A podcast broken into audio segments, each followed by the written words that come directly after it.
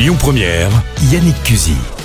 Il est 11h30 et vous écoutez Lyon Première. C'est l'heure de notre invité de ce dimanche, Sabine Quindou. Bonjour. Bonjour Yannick. Ravi de vous revoir. Comment allez-vous? Bah très bien et vous? Bienvenue, très bien. Merci. Bienvenue sur Lyon Première avec une bonne nouvelle. On va vous retrouver, j'imagine, vous avez la pression, tout à l'heure à 15h15 sur France 3 pour Thalassa. Quelle surprise Quelle surprise Et pas vraiment en fait. Non, pas vraiment. Thalassa, c'est euh, c'est un peu la famille, c'est un peu la maison. J'ai beaucoup travaillé avec cette équipe entre 2008 et 2013. D'abord comme euh, grand reporter. J'ai fait toute une série de très très beaux films euh, quelques temps après ma reconversion comme réalisateur, à la demande de Georges Pernou. Et puis après, j'ai fait un petit peu de renfort en plateau comme chroniqueuse. Et puis la dernière année de ma participation à Thalassa, j'étais carrément co-présentatrice avec euh, Laurent Georges et Georges, bien Ouais. sûr. Donc voilà, et après je me suis arrêtée parce que j'ai fait mon bébé, un de mes bébés. Et voilà, donc je retrouve une équipe que j'aime beaucoup, je retrouve un, je retrouve un thème que j'adore, la mer. hein. Je suis, j'ai grandi avec la mer hein, depuis toute petite. Donc euh, voilà, retour aux sources en fait. Ok, avec une nouvelle formule. Ouais. Euh, j'ai vu, on, on- on va le voir dès ce dimanche, j'ai vu le décor. Il est, il est moderne. Vous êtes sur un grand ponton. Ah, c'est fabuleux, j'ai l'impression d'être dans un Marvel. Je- alors moi, je tourne concrètement sur un gigantesque fond vert, dans un immense studio qui doit faire entre 300 et 400 mètres carrés, ce qui permet d'y incruster un superbe décor, le décor d'un ponton. Et du coup, euh, le décor autour de moi change à chaque émission, selon que je vous emmène sur le littoral atlantique ou euh, au large de la Méditerranée ou aux Caraïbes. Eh bien, le décor derrière moi sera adapté au thème de l'émission. C'est assez magique, ouais. Est-ce que la ligne éditoriale change? Par exemple, là, la première, c'est sur justement le littoral atlantique, je crois. Ouais. Et quelle, sera l'idée? Toujours de faire découvrir les passionnés euh, de la mer? Oui, je dirais que ce qu'il y a comme évolution dans la ligne éditoriale, c'est que de plus en plus, les équipes de Thalassa se préoccupent des gens et de leurs histoires. Et notamment dans les reportages inédits qu'on va découvrir aujourd'hui, moi j'ai été très très très très touchée par les histoires que les gens ont confiées aux équipes de Thalassa. Parce que vous allez voir que c'est des gens qui ont donné du sens à leur travail, à leur vie, autour de la mer, mais alors avec une sincérité, une simplicité, une authenticité qui sont très touchantes. Il n'y a pas de grand discours sur la préservation de l'océan, la quête de sens, euh, la profondeur de la vie, etc. Non, c'est juste, ça paraît simple, alors que sûrement ça leur a demandé beaucoup de courage. Vous avez par exemple l'histoire de ce jeune homme, il a moins de 30 ans, il a fait des études, il était banquier, au bout de deux ans il a tout plaqué en disant c'est pas pour moi cette vie-là. Il a euh, restauré un vieux gréement, le Kraken, et aujourd'hui il emmène des gens, il, leur apprend à naviguer, et en plus ils vont nettoyer, débarrasser du plastique euh, les îles de l'archipel Frioul. Et il vous dit ça avec une telle simplicité, malgré le courage que ça a dû lui demander pour changer de vie, que ça en est vraiment inspirant. Enfin moi ça m'a énormément touché, toutes ces histoires que vous allez découvrir tout à l'heure. Énormément, vraiment. Donc 15h15, encore une fois, une émission Ouais. à base de grands reportages. Oui, C'est très important de le dire parce qu'on adore ça, ouais. avec de belles images et de l'évasion. Et de, oui, des belles images, de l'évasion et surtout des gens. Voilà, des gens hyper sincères, hyper généreux parce que ils partagent leur histoire avec, voilà, avec cette simplicité qui est hyper touchante. Alors, vous êtes lyonnaise maintenant, Ouais. euh, mais originaire de Fort-de-France, je crois, c'est ça hein? Alors mon papa est né à Fort-de-France. Ouais. Parce que vous disiez que vous avez un rapport avec la mer, il vient de là. Bah oui. Pourquoi je pose cette question? En fait, j'aurais savoir parce que c'est la mode en ce moment, et du coup, je me dis, Thalassa, ça doit obliger à avoir une conscience écologique hyper développée, non? Ah bah obligé. Alors ça c'est obligé. Bon moi déjà si vous voulez, euh, mon papa est martiniquais. À 5 ans je vais à la Martinique pour la première fois. Il me met un masque sur le nez. Et puis je suis à Tartane, hein, la maison familiale. On traverse le chemin de sable et on a accès à la plage qui n'existe plus aujourd'hui malheureusement. Elle a été détruite. Autre élément pour avoir une conscience écologique. Et je mets, euh, je mets la tête dans l'eau avec mon petit masque là pour la première fois à l'âge de 5 ans. Et je me souviens de m'être dit, mais comment tous ces paysages existaient toute cette vie existait sous l'eau et je ne le savais pas. Comme si du haut de mes 5 ans, j'étais censée On dirait un slogan pour l'émission, ça. Oui, je vous assure, c'était euh, absolument incroyable. Et effectivement, j'ai beaucoup regardé Thalassa avec mon papa quand j'étais euh, quand, quand j'étais petite. Donc, il, il nous a pas échappé qu'on habite sur une planète qui s'appelle la planète bleue parce qu'elle est couverte de mers et d'océans. Comment voulez-vous que l'humanité survive sans des océans et des mers préservées? Les mers et les océans euh, définissent notre climat. Euh, ce sont nos prochaines sources de médicaments, hein, de molécules médicamenteuses. Euh, on parle des forêts comme des poumons de, la Terre, hein, qui absorbent du CO2 et recrachent de l'oxygène, mais que dire des herbiers de Posidonie? À surface égale, un herbier d'algues absorbe 2 à 3 fois plus de CO2 que- que- qu'une forêt. Donc notre vie dépend des océans. D'où l'importance du retour de Thalassa, c'est capital. Thalassa compris. peut pas s'arrêter. C'est le seul magazine de découverte consacré C'est à une émission la qui a mer. 45 ans pour Ouais, c'est dingue, non? C'est fou, hein, c'est une marque très très forte. Fabuleux. Merci d'écouter Lyon Première et ce dimanche notre invité, vous la connaissez, vous l'avez sans doute vu, on en parlera tout à l'heure, dans une émission culte, une autre, Sabine Quindou. Euh, L'émission en question c'est C'est pas sorcier, j'en parlerai tout à l'heure, on en dira un petit mot parce que de toute façon on peut pas rencontrer Sabine Quindou et lui pas, pas- ne pas lui parler de C'est pas Non, sorcier. c'est mon surnom, hein, Sabine Ouais. de C'est pas C'est sorcier. Sabine de C'est pas sorti. On en parlera tout à l'heure. Sabine, merci d'être là sur euh, Lyon Première.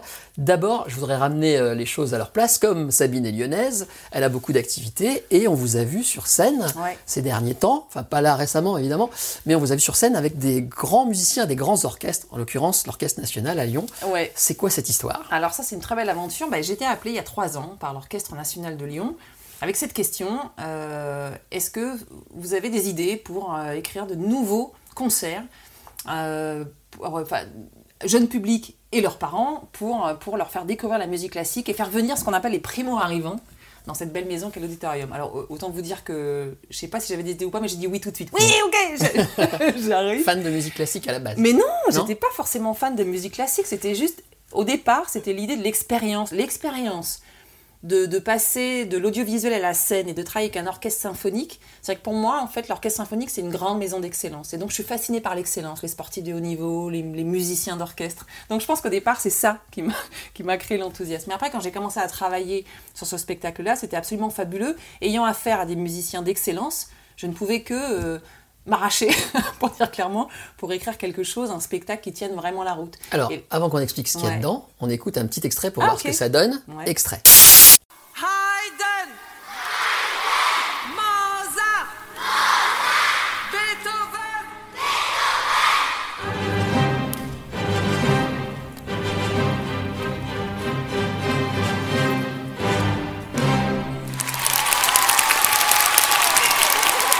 De cette période, nous pourrions nous concentrer sur trois mecs.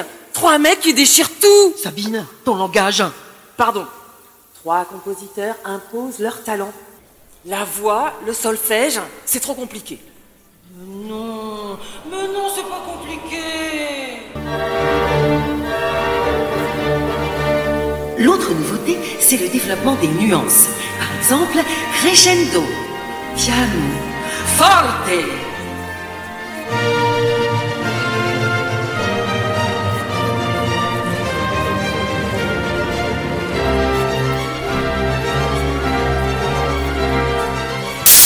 Voilà, c'est un petit extrait, tout petit extrait, mais qui permet de se rendre compte de l'ambiance. On entend les enfants. Hein. Oui. Euh, c'est quoi le principe? C'est leur. quel était le défi? C'est leur expliquer la musique? Ouais, c'est ça, c'est c'est leur permettre de découvrir la musique. C'est-à-dire, le, le principe, c'est de dire à tout le monde, hein, pas seulement le jeune public, mais aussi aux parents, c'est de dire tous ces a priori qu'on a sur la musique classique. C'est une musique élitiste. Elle ne nous concerne pas parce que nous n'avons pas commencé à étudier le solfège à 3 ans. Ou alors elle ne nous concerne pas parce qu'on vient d'un quartier dit sensible ou défavorisé. Tout ça, c'est pas vrai. La musique classique, elle fait partie de notre patrimoine. Elle appartient à tout le monde. Et si je vais un peu plus loin, je dirais même que apprendre à la découvrir, c'est participer au vivre ensemble. Et après, on a le choix. On aime ou on n'aime pas. On n'est pas obligé de l'aimer par ailleurs. hein. Mais au moins qu'on ait le choix. Donc venez voir, venez écouter. Et puis après, vous déciderez ce que vous voulez en faire ou pas. Donc les spectacles sont très participatifs. Parce que je tiens à ce que les enfants se sentent respectés comme un public. Et un enfant, ça a envie de jouer. Donc on joue. Pas tout le temps. On prend du temps pour écouter. Mais aussi on prend du temps pour jouer. Donc ça donne ce type d'ambiance. Et c'est 100 fois mieux qu'une émission de télé parce qu'il y a l'orchestre qui est là, qui joue vraiment. oui. Et c'est fou quoi. Ah bah c'est fou, il y a alors qu'est-ce qui joue Imaginez ce que je vis moi, c'est une expérience absolument magique. J'y ai développé énormément de compétences comme metteur en scène, comme, euh, comme, euh, comme comédienne. Euh, J'y ai découvert la musique classique parce que je la connaissais pas si bien que ça. Donc là, je découvre la planète musique classique et c'est un vivier d'histoire extraordinaire.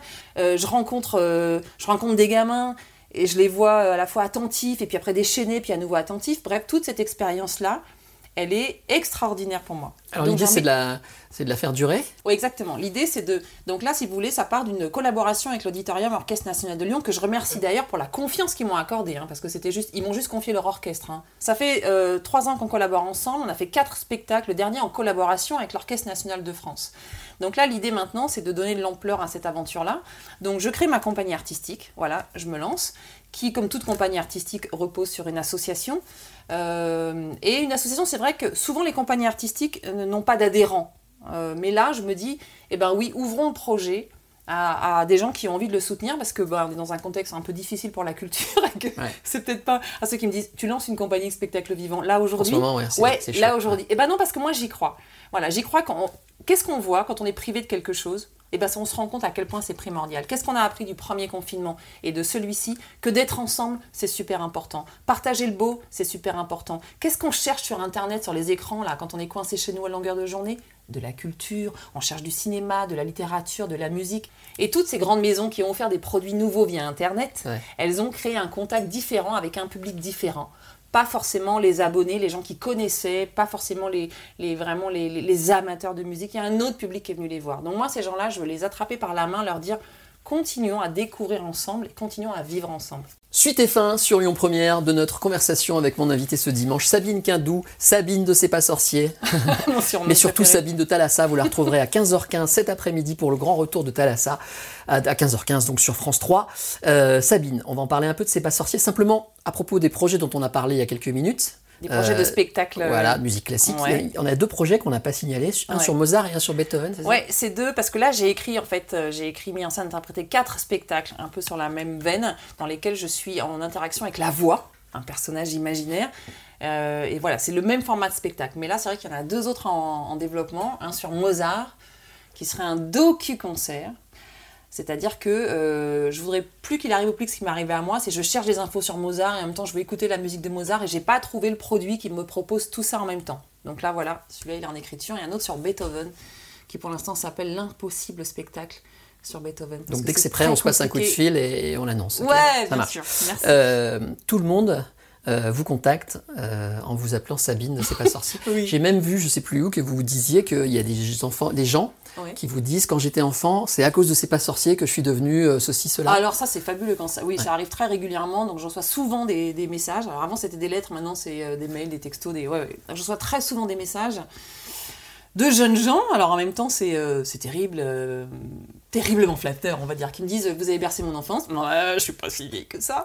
Et qui ont embrassé, me disent-ils, une carrière scientifique parce qu'ils ont été biberonnés à C'est pas sorcier. Donc ça, ça me touche énormément. Alors, on est journalistes tous les deux, euh, Ouais. Yannick. Vous imaginez comme vous vous dites, j'ai été utile Ouais. quand quelqu'un vous dit bah, ce que j'ai vu de votre travail, ça m'a donné envie, ça, ça a créé une vocation chez moi. Qu'est-ce que je peux dire là? Bah, Je suis super touchée. C'est une forme de, oui, de réussite dans la vie même. hein. C'est la meilleure des reconnaissances. Ouais. Euh, c'est pas sorcier, il y a des regrets. euh, c'est pas, on y pense comment quand on y pense? On se dit ah là, j'aimerais bien remettre ça, remettre ça un jour, ou- Non. ou pas du tout. Non, non, pas du tout. Non, alors, euh, en fait, quand on me demande ça, je, je comprends la question, parce que ce, ce n'est plus produit, et donc je n'y travaille plus. Mais dans un sens, C'est pas sorcier est toujours dans ma vie. Ouais. D'ailleurs, on m'appelle toujours Sabine de C'est pas Et sorcier. ça passe toujours à la télé. Hein. Euh, ouais, ça passe Mm. encore, là, je crois, sur une chaîne du câble, donc ça fait je sais plus combien de. de Régulièrement, on voit 26 ans, je crois, de diffusion non-stop, et un prix encore, il n'y a pas très longtemps. Mm. Donc, si vous voulez, moi, C'est pas sorcier est dans ma vie, non seulement pour ça, mais aussi parce que j'y ai, j'y ai développé des techniques de travail que j'utilise encore aujourd'hui. Les spectacles que j'ai écrits pour euh, l'ONL ou pour euh, le National de France sont clairement inspirés de C'est pas sorcier. Après, ils ont pris leur autonomie, évidemment, parce qu'on peut pas juste prendre une émission de télé l'adapter sur scène. Mais ce sont des techniques de travail que j'utilise encore aujourd'hui et je pourrais pas travailler autrement que de la façon dont j'ai travaillé à C'est pas sorcier parce que c'était un mélange de rigueur, de curiosité et d'enthousiasme. Ce qui pour moi est le cocktail gagnant quand même. Donc je continue à travailler comme ça. Donc C'est pas sorcier est toujours dans ma vie. J'y avais fait mon temps. J'ai fait 15 saisons avec C'est pas sorcier. C'est une vie professionnelle. Déjà c'était énorme. Donc j'y ai trouvé énormément de plaisir. J'ai eu un peu de mal à les quitter. C'était difficile de quitter cette équipe. Mais j'ai senti à un moment que j'avais développé des compétences que je ne pouvais plus utiliser au sein de C'est pas sorcier parce qu'il y avait un format très précis et qu'il était important pour moi que j'aille voilà, explorer ces compétences et les mettre en danger ailleurs qu'au sein de C'est pas sorcier. Et en même Donc, temps, vous voilà, dites ça à quelqu'un qui est en face de vous, qui était téléspectateur de C'est pas sorcier, Ouais. et qui forcément ne peut pas s'empêcher de l'évoquer parce que euh, ça touche euh, quelque chose d'intime. Sauf le jour où j'ai découvert que ce camion-là n'existait pas. Ça a Ah, été très désolée. dur pour moi. Euh, On a le droit de le dire ou pas bah, là, là, alors, ben, je sais pas à quel âge ont vos auditeurs, mais euh, c'est vrai que la réponse officielle à cette question, où est le camion Le camion existe-t-il À ceux qui avaient plus de 12 ans, Ouais. pour être sûr qu'il n'y ait pas de... La réponse officielle était le camion existe, c'est-à-dire celui que vous voyez dans mon générique existe, mais on l'a pas utilisé tous les jours. Ouais, c'est une belle réponse. Par contre, alors si ma mémoire est bonne, vous aviez inventé l'interactivité, enfin je veux dire le, le, le. FaceTime, quoi, Ouais. la visio. Mais en fait, C'est c'est fou, ce qui est assez rigolo, c'est que si on regarde, si on se dit que c'est pas sorcier, la première émission, première saison, ça démarre en septembre 1994. Ouais. Donc à l'époque, il y a le visio, donc on peut communiquer par image avec Ouais. le camion. Il y a aussi à l'époque, il y avait très peu de journalistes qui allaient sur le terrain en fait. L'histoire du magazine In situ, ou du, du, de- du journaliste sur le terrain, ça se faisait pas beaucoup en fait à ce moment-là. Donc C'est pas sorcier a aussi beaucoup innové dans cette forme-là. Bon. Et ce mélange de, de magazine et de, et de fiction, c'était pas très à la mode non plus. Un peu Temps X l'avait fait, hein, les Bogdanov, il y avait un peu de fiction comme ça. Merci en tout cas Sabine. Rendez-vous tout à l'heure à 15h15, Ouais. je le redis. On croise les doigts. Bah ouais, faut que ça cartonne. Y a pas, y a Il faut pas- que ça cartonne parce pour que re- saisons. voilà, Ouais. revienne très fort. Ouais. 15h15 sur France 3, le nouveau Thalassa avec Sabine Quindouche, que je remercie d'avoir passé un dimanche confiné avec moi c'est mon plaisir. sur Lyon Première. À bientôt Sabine. À bientôt Bon dimanche. Merci.